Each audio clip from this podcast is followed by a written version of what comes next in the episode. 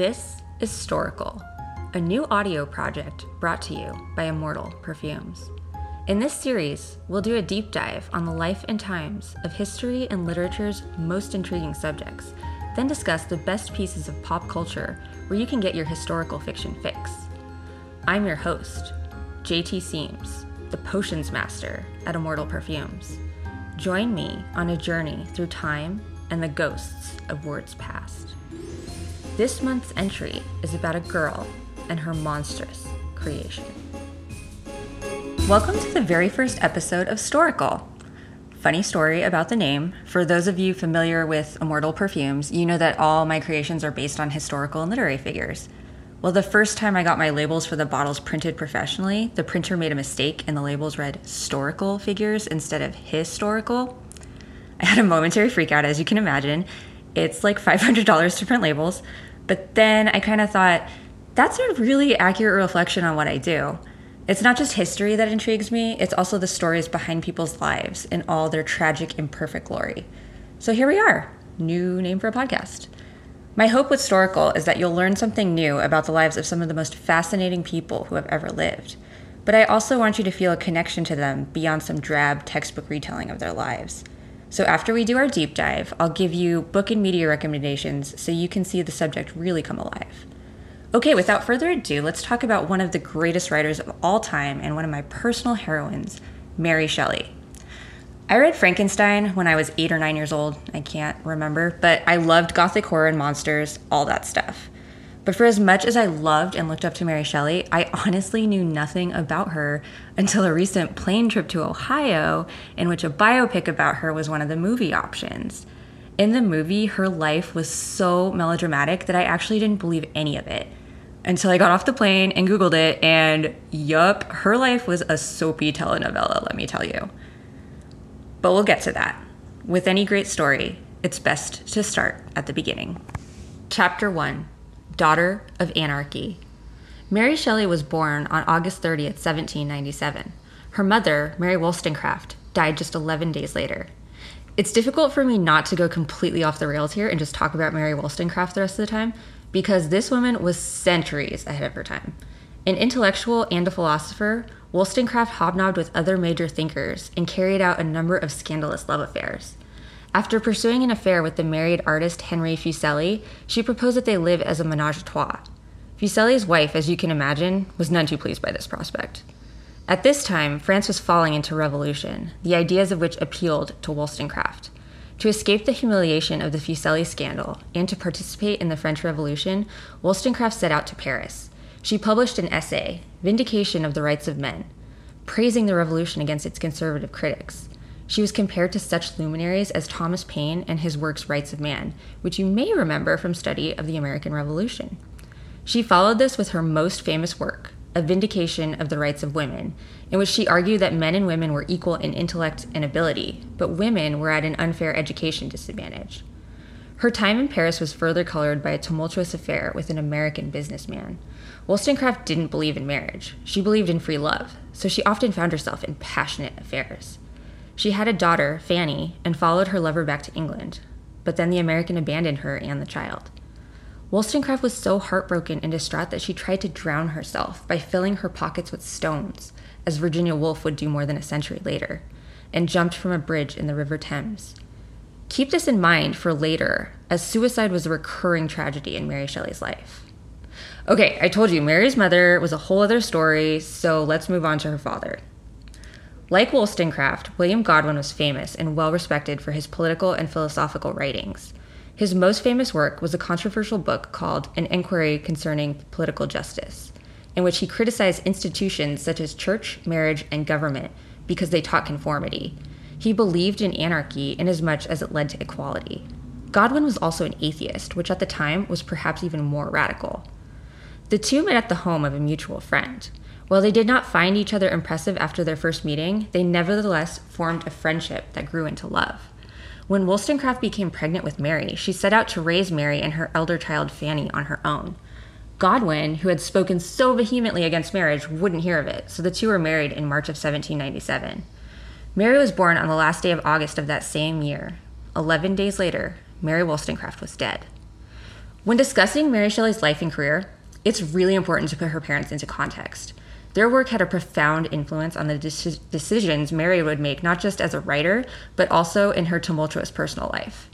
It didn't end there, however. When an adoring neighbor woman approached Godwin singing his praises several years later, Godwin, an atheist anarchist alone, raising two daughters, one of which wasn't his, was quite taken. The woman's name was Mary Jane Clairmont, and like Wollstonecraft and Godwin, also had a bit of a past. She had two children, Jane and James, whom were alleged to be of noble birth. However, Mary Jane was never married to Lord Clairmont as she claimed. And like Fanny, her children were born out of wedlock. She was neat and orderly and kind to Godwin, so he married her. They soon had a son, William, bringing their brood up to five. While adoring to Godwin and eager to praise his genius, Godwin's friends did not like Mary Jane. They thought she was moody and strict. And this, dear listeners, is where we set the scene an idealistic, feminist mother who died giving birth, an atheist anarchist father of controversial repute, and a quintessentially evil stepmother. Chapter 2 An Intellectual Childhood. Even though she never knew her mother, Mary still had an invested father, and because her father was a popular intellectual, all manner of interesting people frequented the Godwin homestead. One night, Godwin hosted a salon. Not wanting to miss out on the fun, Mary convinced her sister Jane to sneak out of their room and watch the party. They were treated to Samuel Taylor Coleridge reciting his poem, The Rime of the Ancient Mariner, which Mary, of course, loved because it was eerie and thrilling. This will definitely come up again later when we get to Mary's friend circle, but whenever I hear about all these famous people who are friends, I swear I always get serious FOMO. How do these people find each other? Anyway, a more infamous guest at the Godwin home was none other than Aaron Burr. Yes, that Aaron Burr, who shot Alexander Hamilton. I would absolutely love Lin Manuel Miranda to go ahead and make a Mary Shelley musical. That'd be just fine by me. Burr had fled the US after the duel and came to befriend the Godwins. He spent a lot of time with Mary and the other children, and even listened to a speech written by 10 year old Mary called The Influence of Government on the Character of People. I like to think she had a hidden meaning for him with that little gem. William, William Godwin owned a bookshop and was one of the first publishers of books for children. He would hire his famous friends to write books for his company, the Juvenile Library. The books ranged from retellings of ancient myths to the histories of England and Rome. He had in Mary and his other children a willing audience of voracious readers. Throughout her childhood, her father encouraged reading and discourse. Mary was well versed in her mother's works and even spent a fair amount of time laying on Wollstonecraft's grave as she read or wrote stories. William Godwin was strict and quite severe with his children. His new wife, Mary Jane, also preferred her own children and clashed frequently with Mary. At 13, Mary developed severe eczema, so the family packed her off to a seaside boarding school, hoping she'd get better. But one problem the school was a glorified finishing school. So for, you know, a student like Mary who was used to Samuel Taylor Coleridge, she actually got worse and was sent home after 6 months. This time her father arranged for her to be sent to one of his friend's estates in Scotland. There she made a friend in Isabella Baxter, one of the daughters who knew Mary Wollstonecraft's work as well. Mary spent the next two years in Scotland, delighting in the nearby woods and wealth of knowledge and books that she was exposed to. In her dreamy happiness, her arm healed, and she received letters from home about an admirer of her father's work who had begun frequenting the bookshop. His name was Percy Bysshe Shelley. Chapter 3 Rebellious Teenager. At the time of their meeting, Mary Shelley was 16 to Percy Shelley's 21. He was a great admirer of William Godwin, being an atheist himself who had gotten into trouble at Oxford for publishing a pamphlet with a friend called The Necessity of Atheism. Percy was a gifted poet from a wealthy family. William Godwin encouraged Percy's patronage, hoping to have a wealthy benefactor.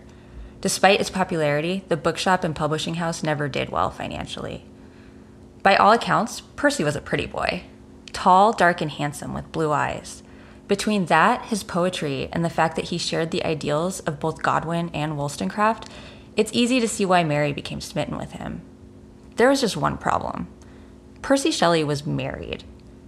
A hopeless romantic, Percy had swept Harriet, a classmate of his sister's, off her feet. They had a young child with another on the way, but Harriet was no intellectual and Percy was bored with her. In Mary, he saw brilliance, excitement, and someone who shared his ideals of free love, equality, and adventure. Mary Percy and Mary's half sister Jane took walks together and often visited Wollstonecraft's grave, where they talked poetry, philosophy, and travel. Percy went to Godwin and declared his love for Mary. Despite Godwin's belief in free love and his criticism of marriage, Godwin was furious and told Percy he could never see Mary again. He then shut Mary into the upstairs schoolroom of their bookshop. Confused by her father's reaction and hopelessly in love, Mary entrusted Jane to deliver letters to her lover. Percy, for his part, told Harriet that he was done with her. Not exactly the picture of calm, Percy then obtained a bottle of laudanum, took a giant swig, and then frantically broke into Mary's tower. He handed her the bottle and told her to take the rest of its contents, and then pulled out a gun, telling her that he would shoot himself so that they could be together in death, Romeo and Juliet style. I'm just gonna take a moment to interject. So many red flags with this guy. I get that she was a teenager in love, but wow. Run, Mary. Needless to say, though, she didn't run. Instead, she firmly told Percy she would not drink the laudanum, but would be ever faithful to him if he would please calm down. Reasonable. If Godwin refused Percy before, now it was a definite hard pass. Percy OD'd on the laudanum a few days later, but was saved by his landlady. Despite all of this, Mary, through letters smuggled by a servant, made a plan to run away with Percy. She left her father a note and stole out of the house to a waiting carriage at 5 a.m. This is where Mary's story really starts to get juicy, though. For reasons that have never been fully explained, Jane ran away with Mary and Percy as well. Once the teens were picked up by Percy, they stole away to France and Switzerland. Now, I should mention that despite Percy's family's wealth, Percy was a notorious spendthrift and constantly broke. He repeatedly took post obit loans, which were loans you could take out if you stood to inherit a large estate or sum of money. Basically, these loans stipulated that once Percy's father died, he could pay back his creditors with his inheritance money. They traveled and changed rooms repeatedly and burned through the money within six weeks. During this time, the three entertained themselves reading from a travelogue Wollstonecraft had written, pleased with themselves for embarking on such a grand adventure. They also took in the sights, including the ruins of Frankenstein Castle in Germany. Fun fact about that castle an alchemist named Johann Conrad Dippel was born there in 1673, and he spent his life searching for a potion to grant immortality, and he even experimented on dead animals in the process. But back to our rebellious teens and 21 year old man. Out of money, they returned to England and I kid you not, were shocked to discover that they were social pariahs. Neither of their families would have them, so they were forced to take rooms all over town, moving frequently. Percy was constantly on the run or hiding from creditors who sought to throw him in debtor's prison. Sometimes Mary and Percy could only see each other on Sundays, as that was the only day he was safe from the law.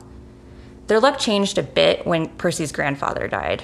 Percy's father gave him a yearly allowance to take care of Harriet and his children, and he also wanted to prevent him from taking out any more obit loans because they could really drain the inheritance. Within that context, let's talk a bit about the dynamics of these relationships. First, we need to talk about Jane. Oh, Jane. A hot little mess that one was. As you can imagine, it wasn't too much fun to be the third wheel between an amorous sister and her lover. She might have even been in love with Percy herself, but her be- behavior was very stormy and childish. She would constantly complain of night terrors, insist on getting in bed with them, or would only be soothed if Percy stayed and talked with her in her room. While Mary was initially happy to have her sister along for the ride, by this point she was sick of the drama and suspicious that something was going on between Jane and Percy. Around this time, Jane decided to change her name to Claire and went by Claire Clairmont, a name she felt was more romantic and literary. Percy and Mary spent their time writing and reading, even working on a travelogue of their adventures. But then, tragedy struck as Mary gave birth to a baby girl who died just after two weeks. Mary, despite her passionate nature, could be stoic. She went through a profound depression, but shared her feelings with no one save for her journal. Trying to cheer her, Percy arranged for he and Mary to move to a cottage near Win- Windsor Castle.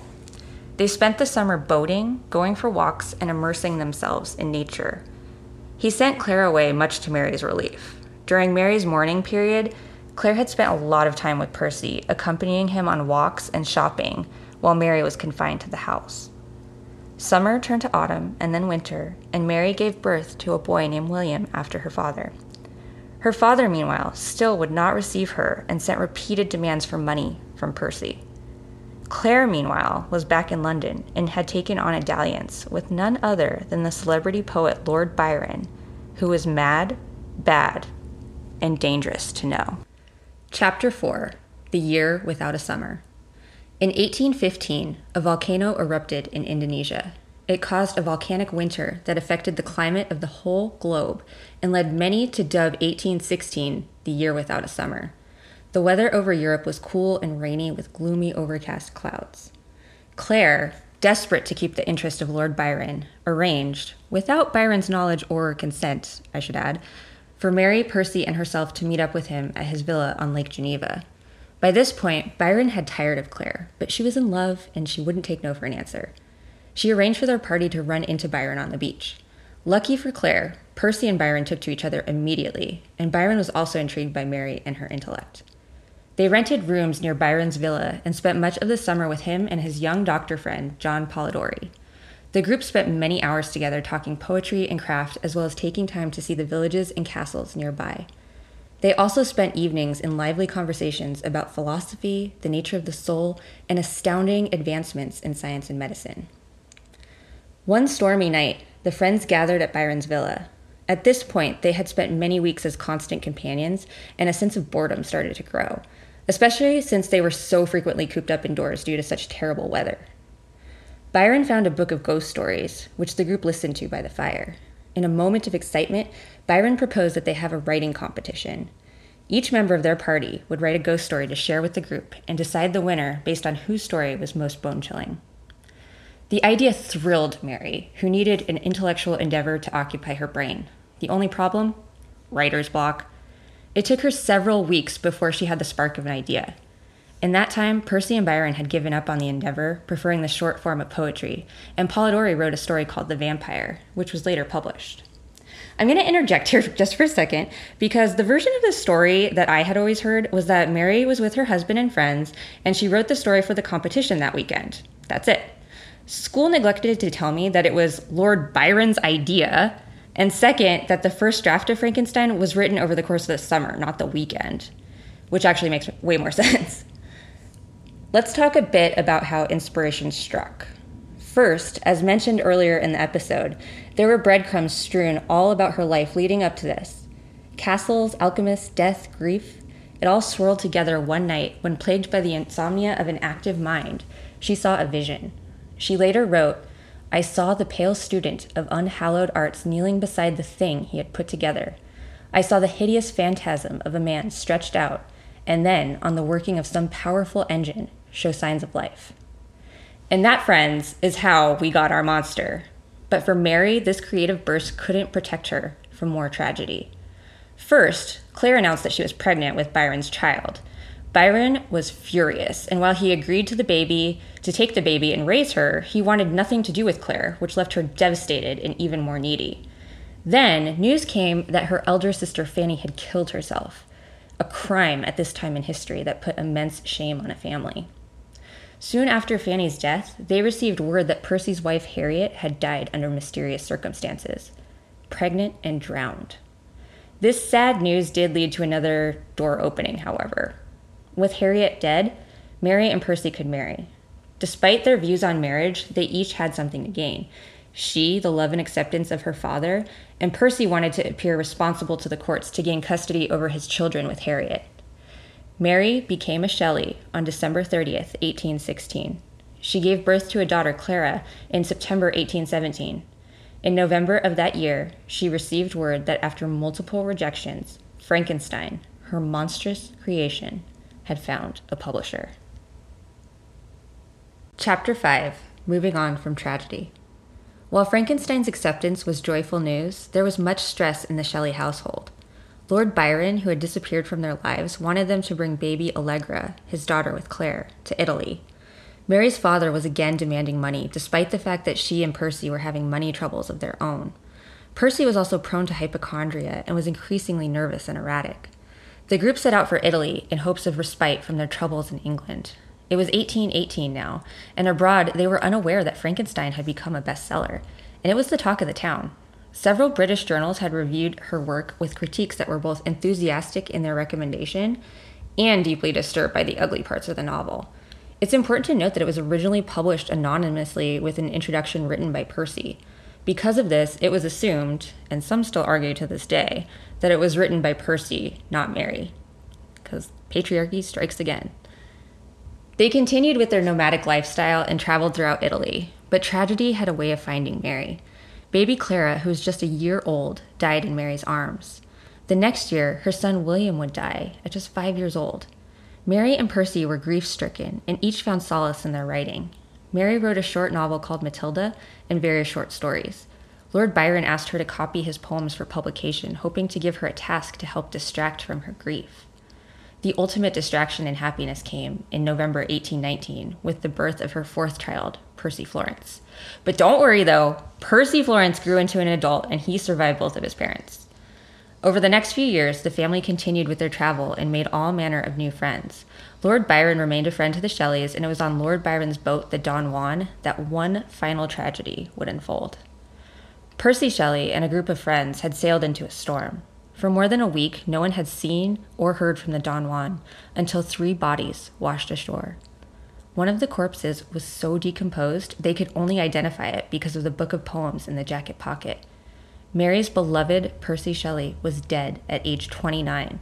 Mary was a widow at 25 and would never give her heart to another. The bodies were cremated on the beach, save for the heart of Percy Bysshe Shelley. Mary wrapped the heart in a silk kerchief with pieces of Percy's poetry and kept it in her writing desk for the rest of her life. Through all the grief and tragedy she had experienced, Mary persevered and went on to live to her 50s. In that time, she continued to move frequently and also to write.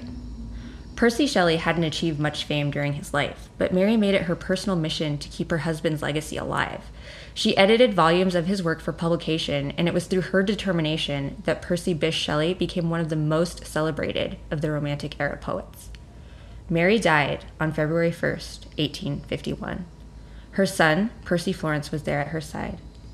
When Percy Florence died in 1889, he was buried with the ashes of his father's heart. Chapter 6 Immortality in the end, Mary Shelley didn't find immortality on a raised platform in a lightning storm. She did it via the pen, and in Frankenstein was the birth of the genres of science fiction and horror. Last year, in his BAFTA acceptance speech for The Shape of Water, Academy Award winning director Guillermo del Toro credited Mary Shelley to his success. He said, But the most important figure from English legacy is incredibly, for me, a teenager by the name of Mary Shelley and she has remained a figure as important in my life as if she were family. And so many times when I want to give up, when I think about giving up, when people tell me that dreaming of the movies and the stories I dream are impossible, I think of her because she picked up the plight of Caliban and she gave weight to the burden of Prometheus, and she gave voice to the voiceless and presence to the invisible. And she showed me that sometimes to talk about monsters, we need to fabricate monsters our own, and parables do that for us. Now let's talk recommendations so you can continue your Mary Shelley love fest. I'm going to focus on recent work because at this point, Frankenstein is canon. You know about Boris Karloff, you know about Young Frankenstein. Let's take a look at some new additions to pop culture. The 2017 movie Mary Shelley, starring Elle Fanning as the author, is melodramatic, as I noted earlier. It gives a decent run through of everything we talked about here. My main issue with the movie was that the trailer made it seem more spooky, with a greater emphasis on her writing but mostly the movie centered on the drama between her, Percy, and Claire, which, I mean, I get it, it's soapy. This is a solid airplane movie, I would say. Next, in the last year, there have been a slew of books focusing on Mary and Frankenstein. For nonfiction, I absolutely loved a YA retelling of her life called The Strange True Life of Frankenstein's Creator Mary Shelley by Catherine Reef. It details her whole life but isn't as dry as other biographies. For a well written, highly researched book for adult audiences, Check out In Search of Mary Shelley, the girl who wrote Frankenstein, by Fiona Sampson. It's sympathetic, empowering, and it is an exhaustive look at her life. You'll learn a ton. If you'd like to know more about Mary's life, but prefer to go the fiction route, check out Hideous Love by Stephanie Hemphill. This is a novel written in verse that's styled as journal entries written by Mary. It gives feeling and context to everything we discussed. I listened to it as an audiobook and I used the library app Libby, so that's definitely an option and I recommend it. I also recently read Cadaver and Queen by Alisa Kwitney. I loved this book. It's about the first female medical student at a British medical school. And I'm not going to spoil it for you, but Victor Frankenstein is a character. There's a romance aspect that's a little cringy, but the story overall is solid. And Neil Gaiman recommended it. So there you go. Now, for those of you with kids, I have two recommendations. First, there's a seven minute podcast by Brains On about Mary Shelley. It's a kid friendly listen about the author. Second, there's a series of children's novels called The Wollstonecraft Detective Agency, and in these books, Mary Shelley and Ada Lovelace solve mysteries together. My five year old, she's enjoying it right now, so check it out. Well, that's all I've got for you on the first episode of Storical. I hope you enjoyed learning about Mary Shelley. Join me next time to learn the tragic tale of a hard partying flapper who was as tender as the night.